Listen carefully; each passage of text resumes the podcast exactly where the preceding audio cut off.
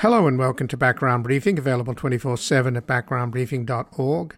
I'm Ian Masters, and today we'll examine a number of stories and issues in the news. We'll begin with the possibility of peace talks between Ukraine's President Zelensky and the Russians on the Belarus border, which could indicate that the war is not going well for Putin, although he has only deployed half of his military forces into Ukraine.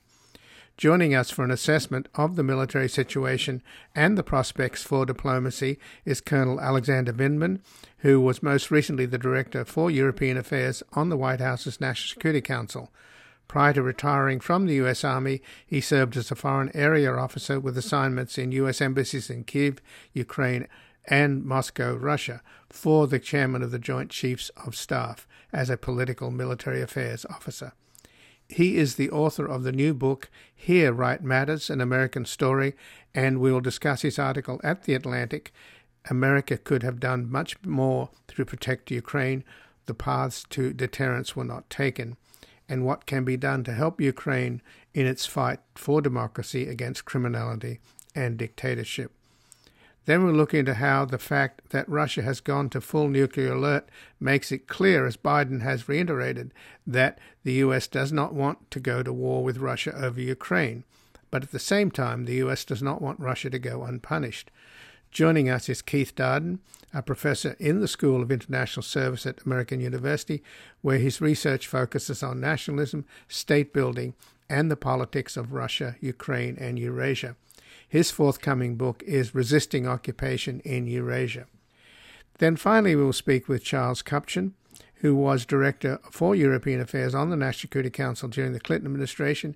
He's now a Professor of International Affairs in Georgetown University School of Foreign Service and spent the last three years of the Obama administration as Special Assistant to President Obama for National Security a senior fellow at the Council on Foreign Relations. He's the author of Power in Transition, The Peaceful Change of International Order, and How Enemies Become Friends, The Sources of Stable Peace, and his latest, Isolationism, A History of America's Effort to Shield Itself from the World.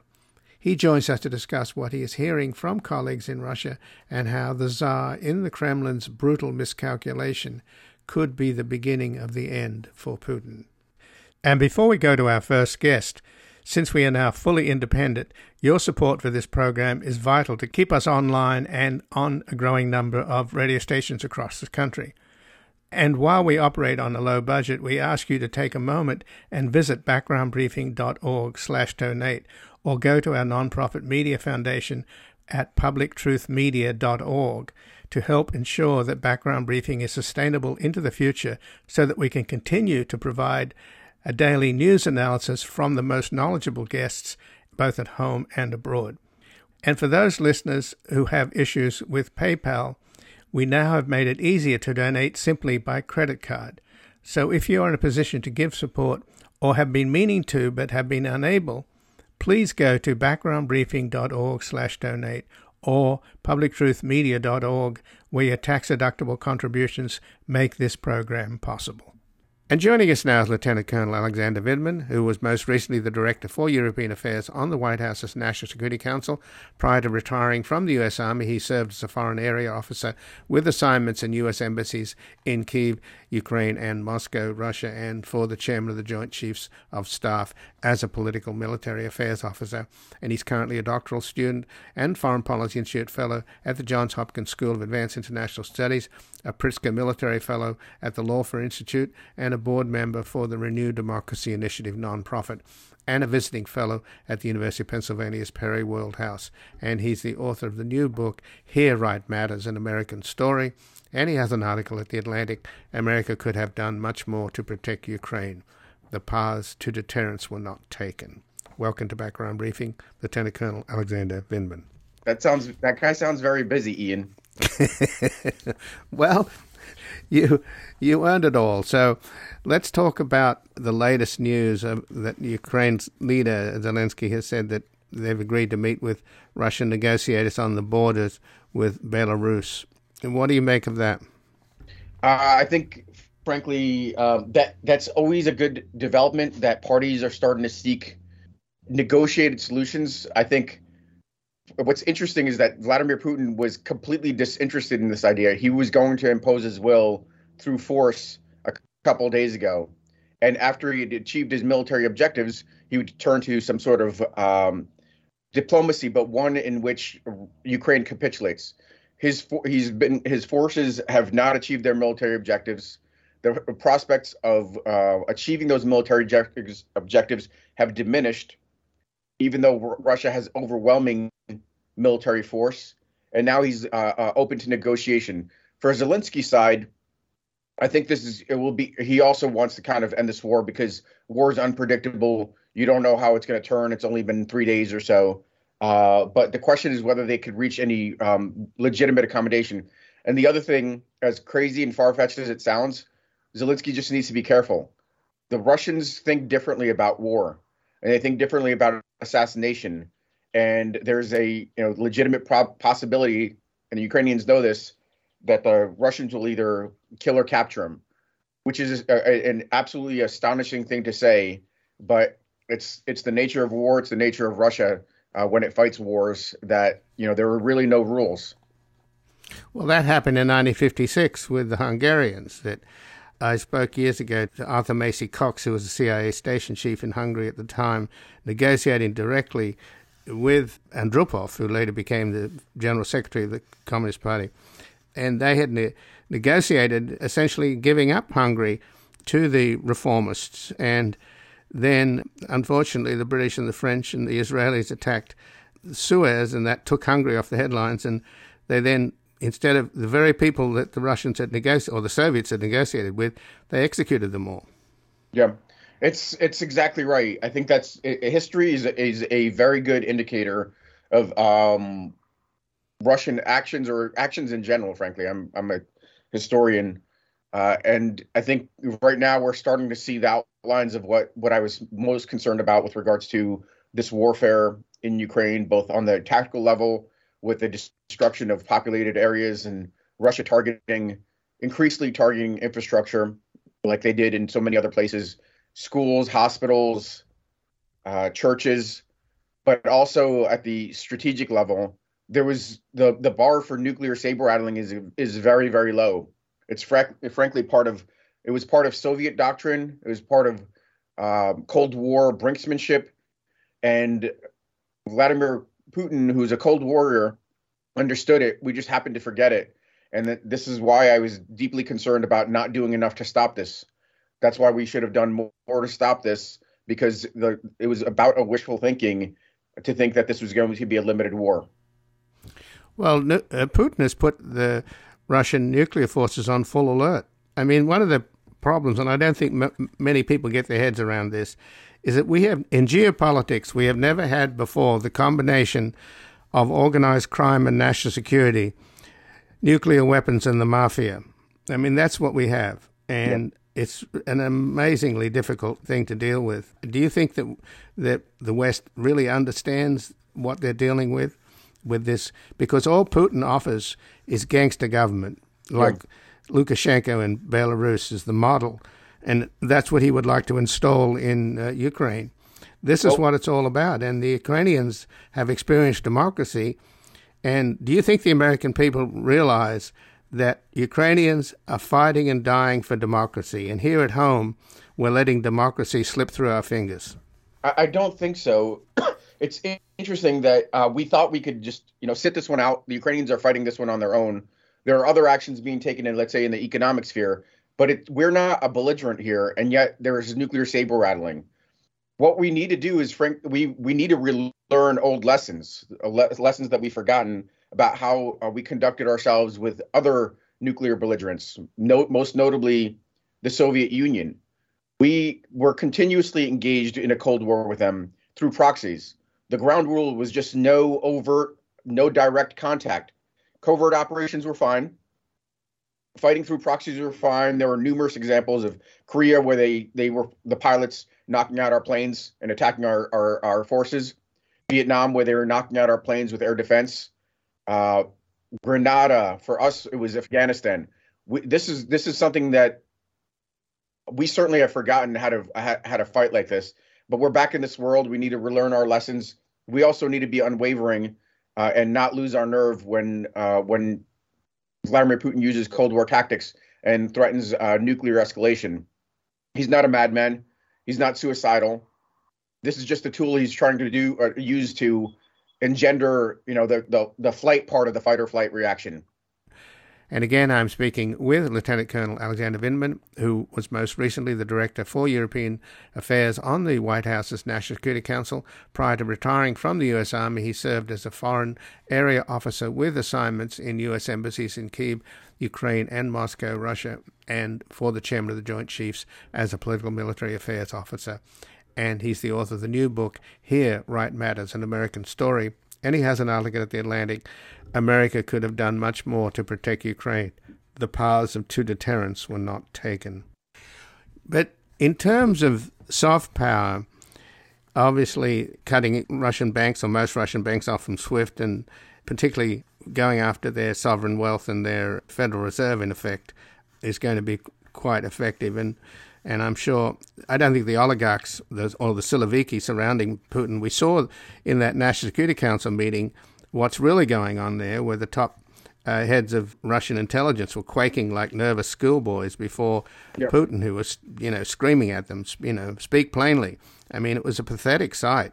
So you realize that this is the new czar. He has absolute power. But still, when Peskov's own daughter is against the war and they're, what, they arrested over 3,000 people, the young Russians don't buy into anything that Putin's doing and probably now they all want to get out of the country. So, do you think that he has any inkling? And also, his forces aren't doing that well, although he sent in. This is what I wonder about. In fact, I wonder what you have to say about this, Colonel Vindman. He sent in the, the conscripts mostly. Some of them are ill equipped, they're surrendering, but he's holding back at least half of his forces. What is he doing? Is he sending in the sort of B team first, holding back the A team? Yeah. Well, that's an interesting thing. I've been thinking through that uh, because you're you're right. Uh, especially folks from the Eastern Military District that are attacking towards Kiev. That is not a frontline. Um, that is not a first kind of echelon unit. It is not uh, uh very well equipped. Uh, I my understanding seems to be that their that the strategy was to grind down maybe the Ukrainian forces to probe them and to lose, uh, uh, to to maybe take some casualties there. But there's also a deep wishful thinking, you war optimism from how uh, for how his forces were were uh, going to fare and how the Ukrainians were going to respond. So it's probably a combination of those two. Uh, a lot of kind of top tier units have not gone in, gone in, but there are some some top tier units that have gone in. He's burning up his special operations forces. I mean, there, there, there's a large number of them, but he's burning them up because those are the guys that are on the ground trying to wreak some havoc, and those are not easily replaced. They're getting crushed by the Ukrainian armed forces. Uh, well, they got, they got crushed at the Antonov air yes. base in there in south of the city. Uh, there was an airborne, another airborne operation where two IL-76s packed with Russian paratroopers were knocked out. Uh, so these are these are airborne forces. These are serious. They they treat them as a separate arm of the the military, not a part of the ground force. So they're supposed to be the kind of the top tier force. Uh, there's also, um, I mean, they're they're losing, they're taking some significant casualties on forces that are uh, supposed to be performing better. But they do, and they uh, their second guards army, which is a top tier element uh, that's that's based around Moscow, is also uh, been in the fight and taken some significant loss. So it's a combination. But yes, you're right. It's it's not their first tier forces. I don't know if the, their, their primary uh, punch is actually going to fare that much better. They're outrunning their supply lines. They're they're fighting on, on these cities and they can't sustain themselves. They're leaving their supply lines vulnerable to attack. And then in those uh, protracted battles, uh, they they're running out of fuel. They're running out of ammunition. So unless they really uh, kind of slow down this operation, secure cities along the way, and hold more ground, which they may not have even the force structure to do, uh, it's not looking very good. But they could still rain uh, some serious punishment on the Ukrainian forces. They're, they have most of their air power intact. They have all their uh, long range fires intact because um, they're they're far enough back from the the, the battle. And uh, this is going to be this could be a punishing attack on on the cities and the population. But in terms of the Ukrainian forces, obviously a lot of them were deployed facing the line of control in the Donbass. Are they able to move back and redeploy? Because there's conflicting reports about Kharkiv being taken by the Russians, and now we're told that no, the Ukrainians have counterattacked. What yeah. seems obvious to me, uh, Colonel Vindman, is that had NATO and the United States supplied Ukraine with more weapons sooner, when they obviously made the terrible mistake of thinking we don't want to upset Putin. And now the Ukrainians would be doing, they're doing so incredibly well f- with limited supplies. Imagine how they'd be doing if they were properly supplied. That's exactly right. This is the part. This is the part that I was talking about. We lost our nerve. We deterred ourselves on the prospect that uh, uh, we didn't want to provoke Vladimir Putin. This is not, but this shouldn't be uh, hung simply on you know the Biden administration the Biden administration was looking at the scenario through the soda straw of a decade or two decades of, of really failed policy with regards to Russia. This idea that we there was more to accomplish with Russia. This idea that um, we should we should prioritize Russia over places uh, like Ukraine, where there may be less things to do, but a much much higher chance of actually accomplishing them. And then also succumbing to fear of a Russia, a belligerent Russia. Uh, it may be that Russia is a paper tiger and uh, we overestimated their capability. They still have a very powerful nuclear arsenal, but we shouldn't have been as fearful. And this is why, uh, for months, for months, I've been saying we should have done more. We should have provided them. We should have made them a prickly porcupine, and unpalatable for Russian armed forces.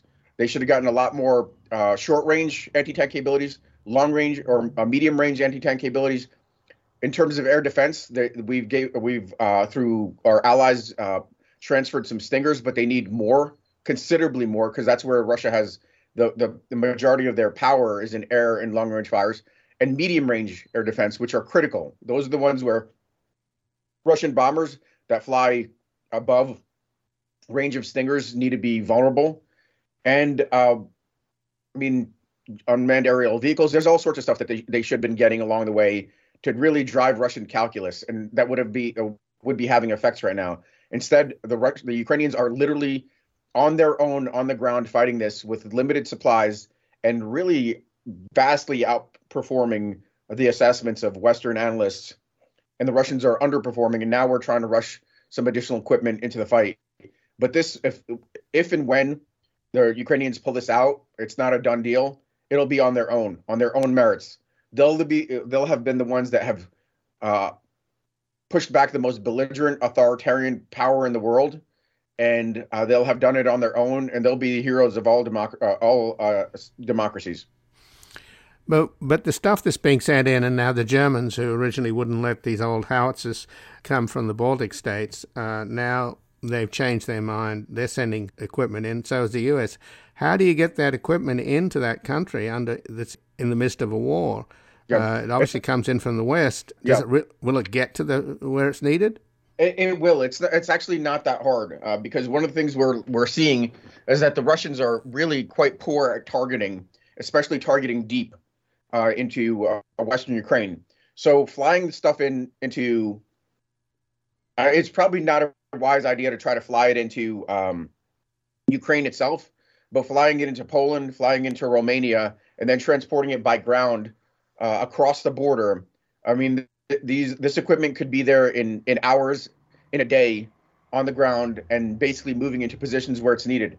The the trick, of course, is going to be uh, securing it as it moves forward to places like Kiev, uh, Kherson, um, Odessa, Mykolaiv, the, the, places in the south, uh, and then um, and the capital, and then the east in uh, Kharkiv. Uh, those folks are going to start running out of equipment. But what's this is a part of another part of the story is that the the Russians have not achieved air dominance. There, it's still contested air. So you can get those things there. You just need to be very kind of careful. And it might not be. It might be like small secured convoys that are not easily detectable to get them to move them up to where they need to go um, in, in the east port in the eastern portion of the country. It's doable. The Ukrainians are more than capable of getting it to where they need to go uh, if they execute this as carefully as they've done their operations over the past three days. So this meeting that's supposed to take place between, I guess, Zelensky and the Russians negotiating on the Belarus border, assuming that they don't use the this is a ruse to kill Zelensky or put him on trial. What kind of deal could be struck? Because the Russians have already, as far as I can tell, they've got a land bridge now from Crimea into Ukraine, do they not? There's certain advances that they've made. We don't know about Kharkiv or not, where that stands. But in general, what would Zelensky be giving up in order to get peace? Uh, that's an interesting question. Uh, you know, I've been thinking about how this uh, how this war comes to an end. Um, I think Vladimir Putin needs to be concerned that if this continues, he does not end up he, he, that he ends up in a worse uh, situation than he was when, when it started, because the Ukrainians are fu- fully justified and uh, likely capable of regaining their lost uh, territories, Lugansk and Donetsk. Uh, as this war uh, grinds down, and those those forces that the Russians have built up for a very very, very quick operation, not a sustained operation, but a quick operation that's supposed to last days and weeks as they get ground, ground down, the Ukrainians have the p- potential to counterattack and resecure Luhansk and Donetsk and establish their international boundary on the east. That is still rather far fetched, but you can you could kind of see the path there now. It's not it's not completely outlandish to to see a, a solution like that. And mo- most importantly, there's a potential that they might even uh, be able to to resecure Crimea, which has now been declared an, an ter- territory of Russia. It's it's unlikely the Russians would defend it. They have overwhelming naval superiority and and and, and really could uh, significantly disrupt ca- attacks from the from the sea, from the air, and they have uh, sufficient units in Crimea. But these things are now under threat, which is which is hard to imagine that Ukrainians have performed so well that maybe maybe there's a path here. But we should not forget this is a long road uh, road to hoe. Uh, in fact, the Russians have probably 60, 50 to 60 percent of their forces still out of this fight, and uh, Ukraine's been putting up a valiant valiant uh, defense, but they're they're starting to run low on supplies. Uh, they probably are starting to run low on those uh, very capable anti anti tank systems. And um, they you know before before we switch to kind of an offensive operation they still need to hold out and be successful in the defense. So that's you know on, that's on the ground uh, from a kind of a larger strategic picture on resolution there's a poss- possibility for status quo ante. Basically you go back to where you are uh, before the you know the day before this war started uh, but you don't the ukrainians no longer fear a russian attack because that was always looming now they don't have to fear fear it because they know that what they're dealing with. They know they could defend. But uh, Russia still holds uh, controls uh, territory uh, in these two regions, and you just go back to, to the conditions before, and then international community comes in and resupplies Ukraine Uh, with all the weapons that they need, and really funds a massive, massive reconstruction effort, one that doesn't just rebuild but helps uh, propel Ukraine into the community of Western nations. That's where we need we need we need the power and the strength of the Ukrainian people and the uh, and their will to bolster beleaguered democracies around the world. I mean, they've they've shown a, a, a they've shown a path really for uh, for all of us, and we need to make sure that they they realize their aspirations for the West. So, just in closing, uh, Colonel Vindman, the other side of the coin would be that Putin obviously wants to subjugate Ukraine. He says denazify, for God's yeah. sake. And you've got a Jewish president. How much could he end up succeeding in his wish to make Ukraine no longer a viable state? In other words, cut them off in Mariupol and cut them off on the on the Black Sea, so they'd be sort of landlocked rump state. Is there is there still a possibility of that? Nope, not really, because right now uh, we're in this very, very acute phase, and uh, we're still reluctant partners, even though the Ukrainians are doing all the fighting.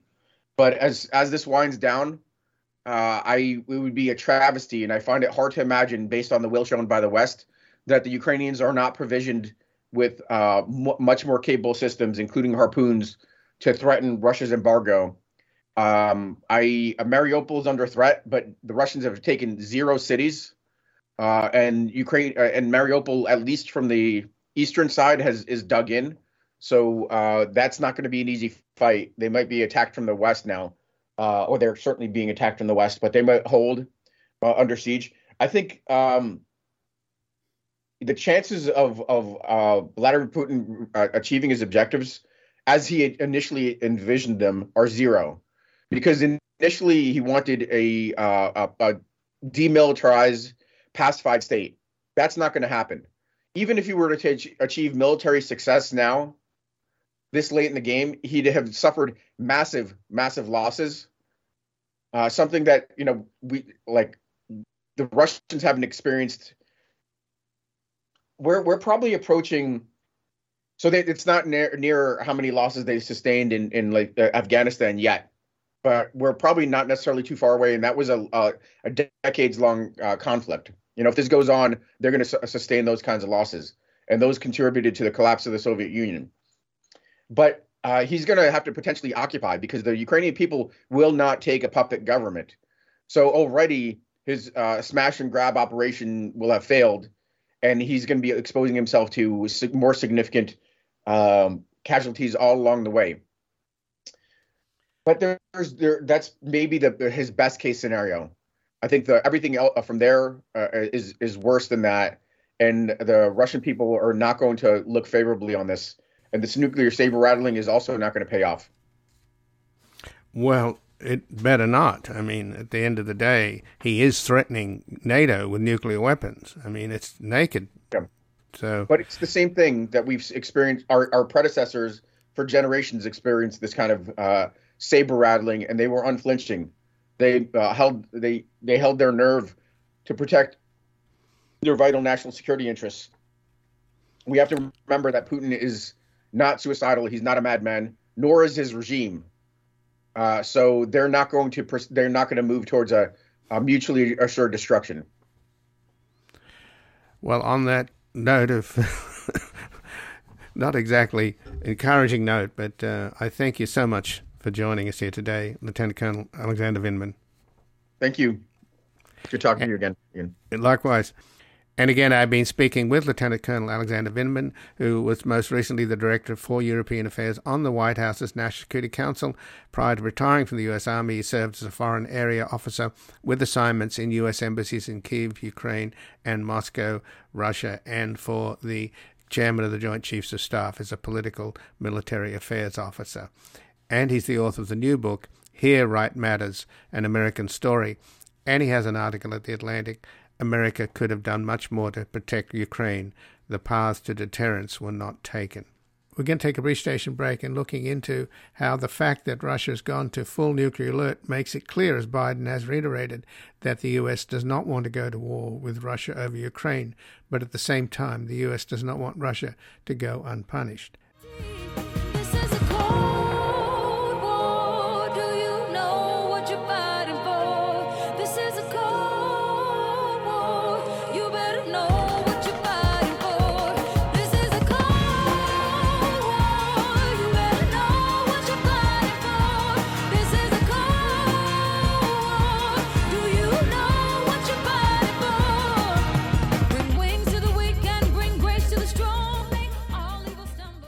Welcome back. I'm Ian Masters, and this is Background Briefing, available 24 7 at backgroundbriefing.org. And joining us now is Keith Darden, who's a professor in the School of International Service at American University, where his research focuses on nationalism, state building, and the politics of Russia, Ukraine, and Eurasia. And his forthcoming book is Resisting Occupation in Eurasia. Welcome to Background Briefing, Keith Darden. Thanks, Ian. It's a pleasure to join you again. Well, thanks for joining us, Keith. And I resisting occupation is that's the story of the moment, isn't it? How the incredible resistance that the Ukrainians are putting up, particularly when they were so ill equipped compared to the Russians, so outnumbered and outmatched with military equipment.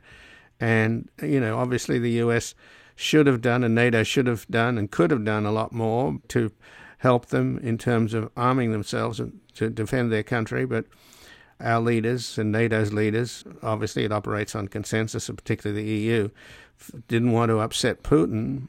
And look where we have now. So is this whole situation in Ukraine entirely dependent upon the bravery of the Ukrainians? I mean, they are fundamentally fighting for democracy. And here at home, we are having our democracy slip through our fingers. So I, I think it's pretty shameful what's happening here compared to what the Ukrainians are standing up for. It's partly dependent on the resilience of the Ukrainians and their willingness to fight, which seems to be quite substantial. Uh, but it also depends somewhat on the Russians and their willingness to fight, uh, which seems somewhat less substantial, to be perfectly honest. I think a lot of elites in Moscow, even at the upper echelons uh, of the administration, were pretty shocked by this decision, did not agree with this decision.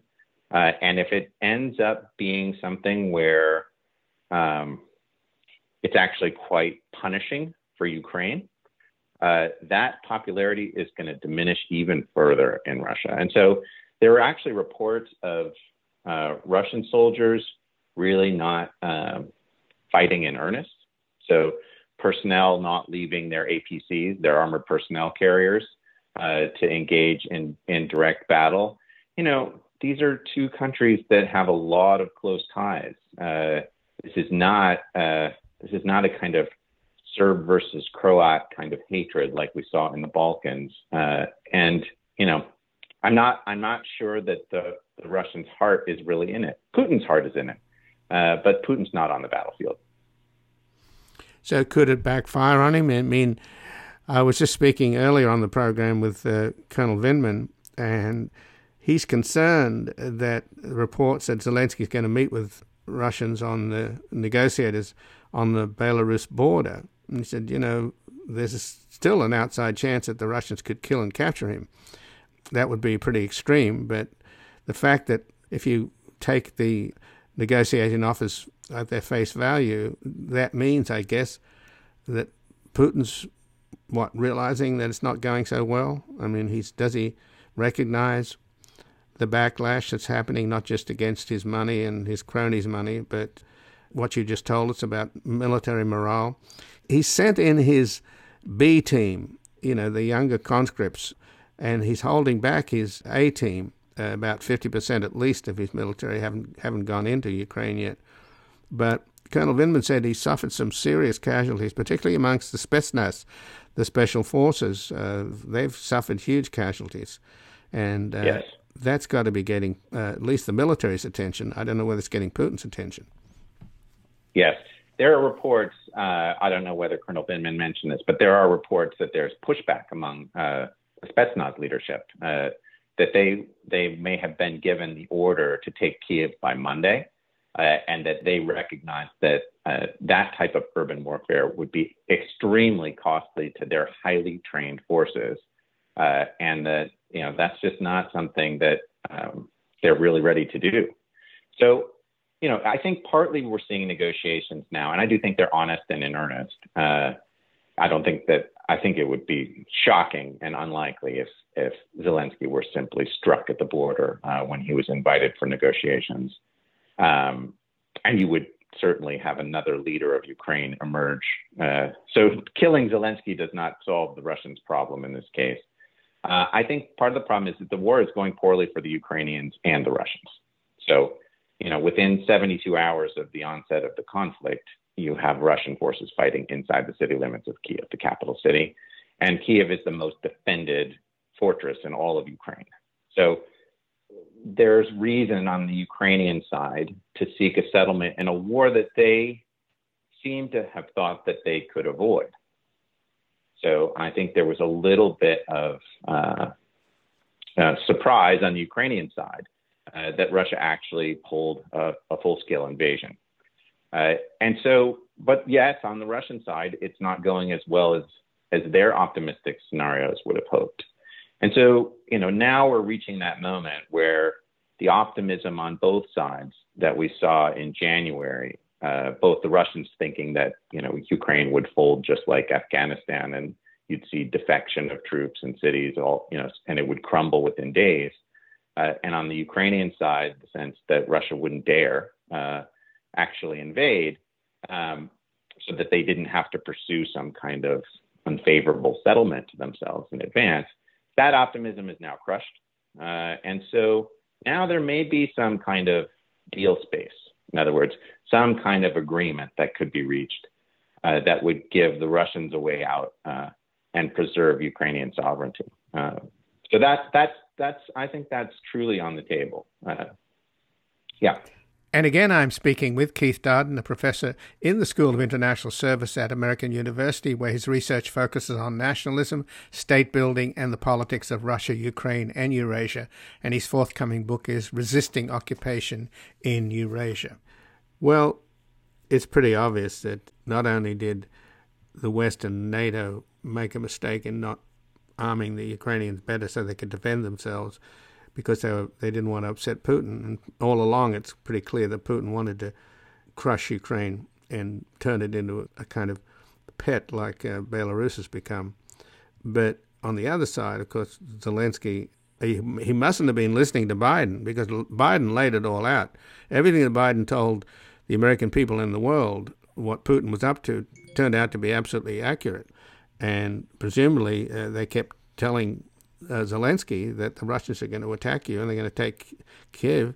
And Zelensky was seemed to be more concerned about not sowing panic as opposed to preparing the defenses. And of course, by putting most of their forces up against the Russians in the east on the line of control in the Donbass, they were less prepared to defend Kiev and Kharkiv. But still, at this point, it's extraordinary how the Ukrainians have managed to do as much defense as they've been able to muster. It's it's pretty impressive, and again, it just feels to me like we should take this lesson that how people are fighting so hard for democracy. They've they've had democracy and the rule of law, which the Russians don't have.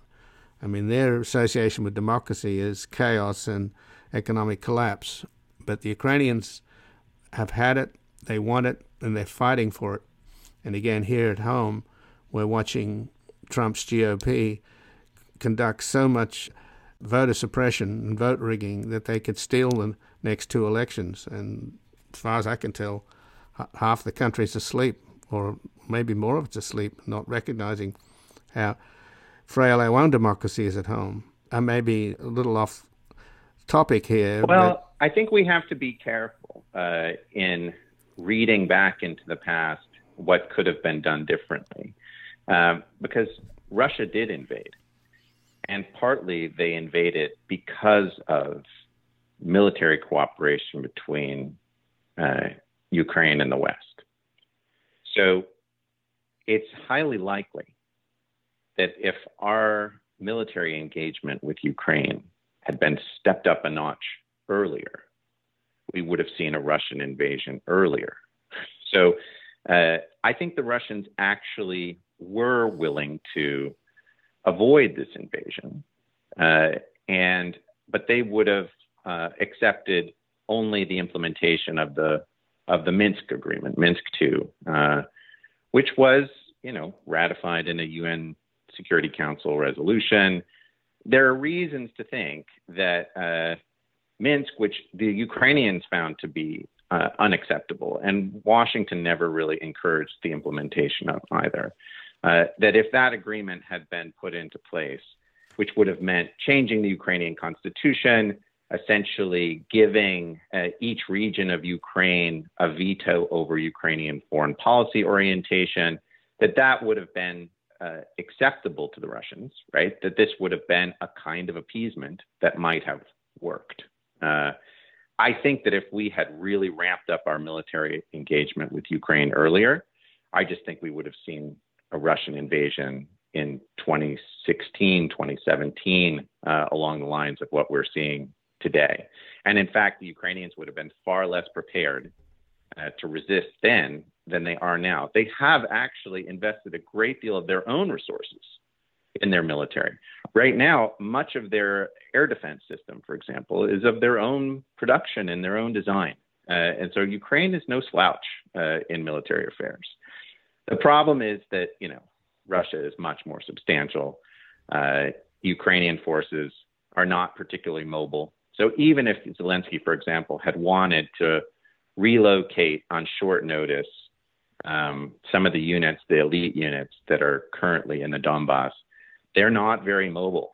Uh, those units, uh, and so uh, they're kind of dug in. It's kind of France versus Germany, you know, uh, on the eve of the Second World War.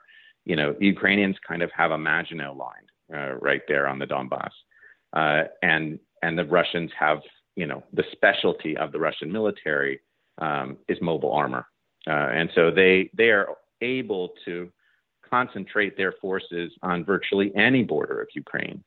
But Ukraine is not able to move its forces to any border of Ukraine, uh, which makes their situation particularly difficult. And once it became clear that Russia had made the decision to invade, uh, we've been pouring weapons into Ukraine uh, in a way that would allow them uh, to counteract that Russian armor, uh, reduce its mobility, uh, and reduce its effectiveness for as long as possible.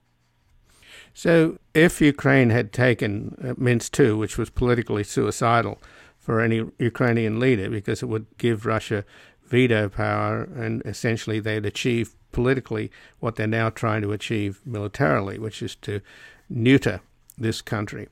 So, at this point in these negotiations, what does Ukraine have to give up? And, you know, what will Putin accept? Obviously, he's not going to necessarily end up with what he calls a demilitarized and denazified country. So, what kind of outcome if these talks go ahead in earnest? Yeah, and you know, I just want to say that the language of denazification is not just ridiculous, but just offensive in this case, particularly since Zelensky's own family is Jewish, and he fought, you know, his his family fought the fought the Nazis all the way back to Berlin. So, I, you know, and that's clearly that framing of the Ukrainian government uh, is one of the more ridiculous aspects of, of of Russian propaganda. But I, you know, I would say that Minsk II is not the same thing as what would result from a Russian invasion. A Russian invasion is going to be complete regime change uh, in in Kiev. Probably, you know, uh, the imprisonment or murder of every member of every government of Ukraine post 2014, right? Uh, it's going to lead to a radical purge uh, at all levels of society uh, of um, more pro-Ukrainian, uh, sort of non-Belarusian style elites, uh, and it's going to lead to a, a, a very repressive regime for a, for a significant period of time. That's not what Minsk would have done. Minsk would have not necessarily neutered Ukraine, but it would have neutralized Ukraine so that, you know, under Minsk, Lviv, right, the, the western parts of Ukraine, which are very pro NATO and anti Russian, would also have had a veto over Ukrainian foreign policy. So uh, the, the Ukraine that will result from a successful Russian invasion is going to look a lot more like Belarus on steroids, whereas Minsk had a risk of looking a little bit more like Bosnia in the sense of uh, a, almost a confederalized, very fragmented Ukraine that uh, could not have formed an alliance with NATO, but also could not have essentially been a platform for Russia uh, in the way that the Belarusians have become. So it's, and I think that what could be achieved in these negotiations is something like a, a neutral Ukraine, uh, but a neutral Ukraine uh, that uh, you know has no risk essentially uh, of being directly controlled from Moscow. And so that that might be a good outcome for us, as opposed to meaning the West and those advocates of democracy, because you know I personally you know don't want to see democracy snuffed out in Ukraine. And I think that Russia has the military capability not only to snuff out democracy, but to snuff out a lot of the Ukrainians that I care about. And so, if that could be avoided by some sort of settlement now, uh, I, I, think that's certainly uh, worth worth a chance, and it, it is conceivable. It's, again, all the diplomacy on this has been a kind of narrow window, uh, but sometimes force and the use of force creates clarity on both sides that allows for uh, a more realism, a realism that allows a diplomatic process to, to move forward. Well, Keith Darden, I thank you very much for joining us here today. Thanks, Ian. And again, I've been speaking with Keith Darden, who's a professor in the School of International Service at American University, where his research focuses on nationalism, state building, and the politics of Russia, Ukraine, and Eurasia. And his forthcoming book is Resisting Occupation in Eurasia. We're going to take a brief station break. We're back looking at a dissent amongst Russia's elites and how the Tsar and the Kremlin's brutal miscalculation could be the beginning of the end for Putin.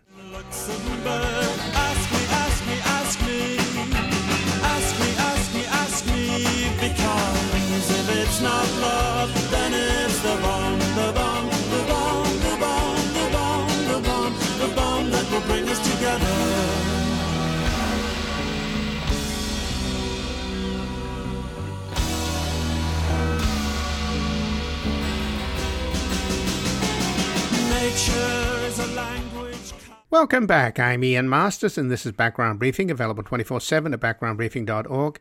And joining us now is Charles Kupchan, who's the Director of European Affairs on the National Security Council during the Clinton administration. He's now a Professor of International Affairs at Georgetown University School of Foreign Service and spent the last three years of the Obama administration as Special Assistant to President Obama for National Security, a Senior Fellow at the Council on Foreign Relations. He's the author of Power in Transition, The Peaceful Change of International Order, and How Enemies Become Friends, The Source of Stable Peace and his latest book is Isolationism A History of America's Efforts to Shield Itself from the World. Welcome to Background Briefing, Charles Kupchan. Good to be back with you, Ian. Well, thanks for joining us, uh, Charles. And what do you make of the uh, meeting that's apparently going to take place on the Belarus border between Ukraine's President Zelensky and a delegation from Russia? I'm not sure who the Russians are. Uh, I just spoke earlier on the program with Colonel Vindman, he's a little concerned that the Russians don't assassinate Zelensky, but assuming that this is a serious and earnest proposal, what could come of this? And I guess the more important question is, why is it happening? Is is this because it's just not going that well for Putin as he expected? Well, let's wait, wait and see what happens. This is breaking news. We don't yet know what's going to transpire. But assuming that there will be a meeting between the Ukrainians and the Russians. I think it's the the product of a couple of things. One is that the initial assault on Ukraine has not gone as well as Russia has expected. The Ukrainians are pushing back tenaciously. The Russians have not yet been able to take over the, the major cities that they have uh, focused on, including Kiev. And I also think that what we're seeing here is a combination of enormous international condemnation of Russia, huge sanctions that are being by the hour escalated, including going after Russian banks and taking them off the SWIFT system, the system that, that allows communication among banks. Now there's talk of freezing assets of the Russian central bank. The Russians, uh, I think, are facing a, a, Ukrainian population that is much more angry than they expected. I think Putin really believed, as he said in his speeches over the last few weeks, that behind every Ukrainian there was a wannabe Russian. And he miscalculated. What he's looking at is a country of 44 million seething Ukrainians ready to take up arms. And that may explain why he's now beginning to say, hey, maybe it's time to talk to the Ukrainians. Well, it's extraordinary the the bravery of the Ukrainians. They're so overmatched, but it does seem that at least we know that only half of Russia's forces have been deployed into Ukraine, and it seems like maybe they've put their B team in of young conscripts, and their, the A team is still waiting. So militarily, the Russians could probably do more. But my understanding is that, in fact, Colonel Vindman was telling us earlier in the program that even the Spetsnaz, the top of the line Russian forces, have suffered serious casualties. And I think this message must be getting through to Putin that things aren't going as well as they planned. I would be reluctant to assess this pause or what looks like a pause as a sign that Russia can't achieve its military objectives. You know, there is no match between the Russian military and the Ukrainian military. If Putin wants to, to go into Ukraine and take major cities in the east and topple the government, I think he can probably get away with it. That having been said, the resistance of the Ukrainian military, and it's not just the military, it's average citizens, has been remarkable. It's it's inspirational.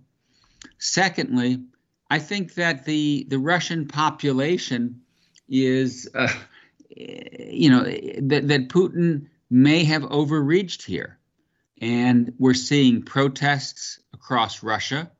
I've been receiving emails and communications from my colleagues inside Russia who never thought that Putin would do this. They all thought this was a bout of coercive diplomacy. They're now shocked and devastated. And as a consequence of this, it could be that Putin is saying, you know what? I leaped into the dark and it's not going so well. Uh, let's see what comes of this offer to have a conversation on the border of Belarus, but I'm I'm not terribly optimistic. Putin seems to be in the bunker. He seems to have doubled down. If he wants to topple the regime in Kiev, regrettably, I think he will be able to achieve it. So right now we are in a very murky situation. Well, it's worse than that, though, surely, Charles Kupchan, because Putin has put the Russian uh, nuclear systems on full alert. I mean, there's obviously a difference between pointing a gun at somebody and pulling the trigger, but still, pointing a gun at somebody is still very, very hostile. Well, there, you know, there are two issues here. One is that Russia is po- is pointing a gun at Ukraine's head and saying capitulate, and the Ukrainians, God bless them, are saying out of my face. And I'm not sure that that Putin expected that. And as I said, I think he fundamentally misread the situation. I think he is isolated. He's not getting good advice. He really did believe that there is a Nazi regime in Kiev supported by the United States and in Western and its Western allies, and he wanted to liberate Ukraine from this government and return Ukrainians to the motherland. That's la la land. That's that's not where the people of Ukraine are. They're they're now building Molotov cocktails, looking to arm themselves, ready to fight to the to the eleventh hour.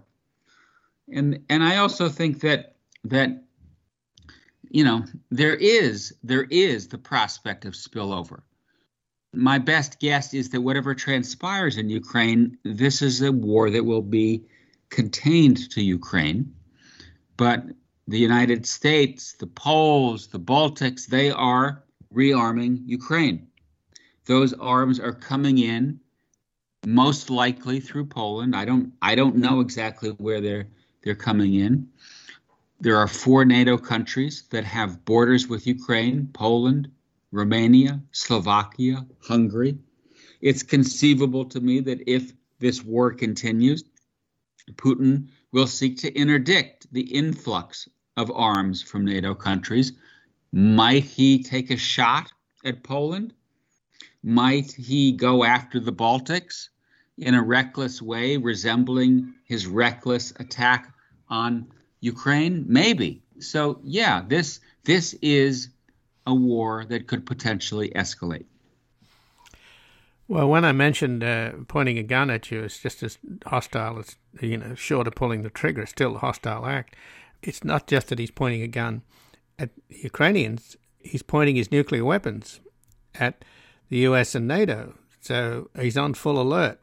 And I'm not thoroughly convinced that the Crocus and Kazbek systems that the Soviets had are much more robust and reliable than they under the Russian leadership. At the bottom line is in geopolitics, we've never had the combination of national security and organized crime, nuclear weapons and the mafia. And you've got a crime boss running this country, and you've got a, a wannabe crime boss in this country who could come back in 2024, and he's the leader of the GOP.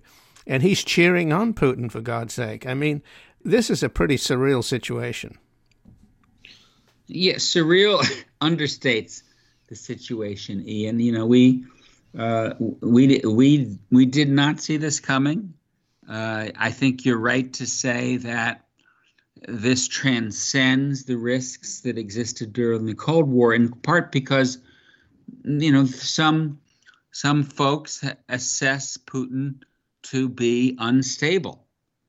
Uh, I've I've had contact with individuals who have met Putin in the last six months, and they say he's changed. That that he is much more emotional, much more unpredictable. I believe that the structure of nuclear deterrence still holds. Unlike some countries, for example, North Korea, Russia still has an institutional structure. It has checks on the potential use of nuclear weapons. I do not think that we are at the cusp of some kind of cataclysmic situation.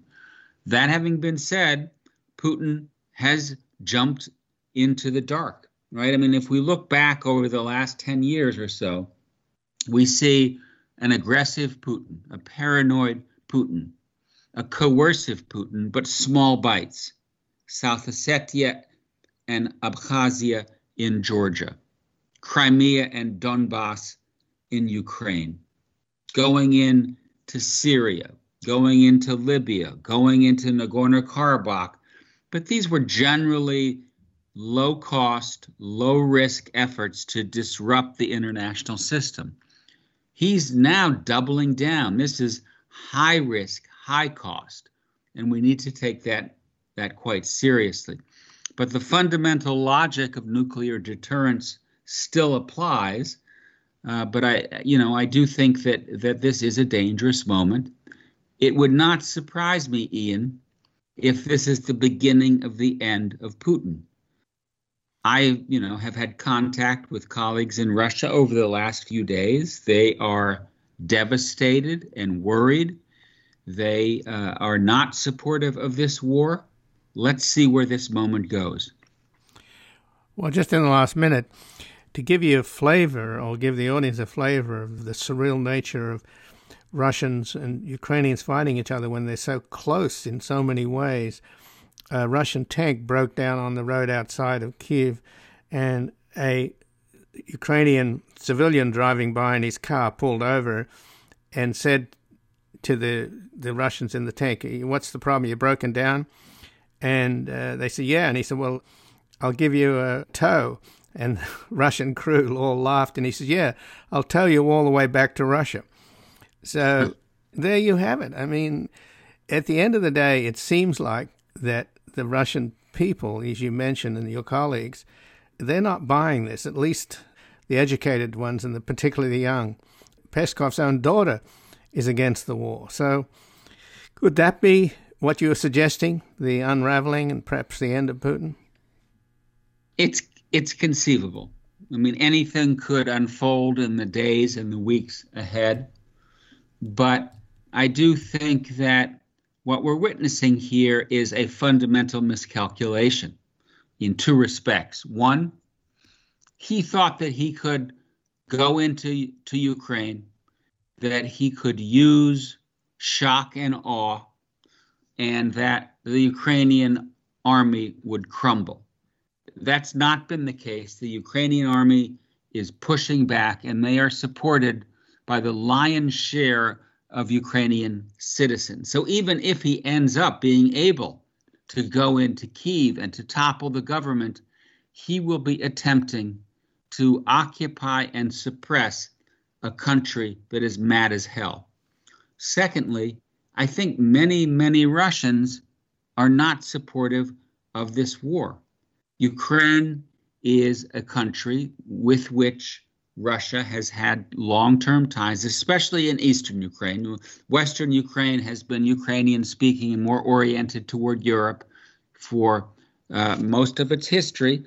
But yes, there, there, are, there are strong ties between eastern Ukraine and, and Russia, but that cuts both ways, right? Putin has said, well, this is my justification for going in to, to save uh, uh, Russian speakers, ethnic Russians, people who want to be part of Russia. But at the same time, you're seeing in in in Ukraine this this sense of no, we don't want to be under your thumb. We want to be an independent nation. We, after the end of the Soviet Union, have charted our own course. Uh, and and I think Russians see this as no, this is not a justification for going in and occupying Ukraine and ruling over our uh, brethren in a coercive way. This is not on. This is immoral. This is unjustified.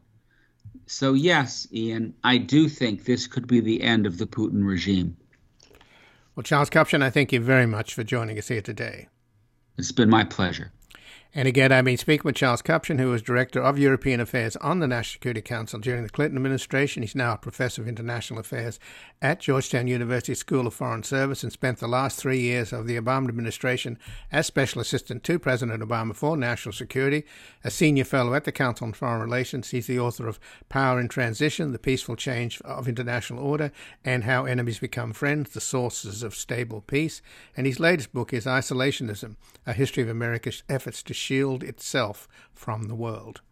This has been Background Briefing. I'm Ian Masters, and I'd like to thank producer Graham Fitzgibbon.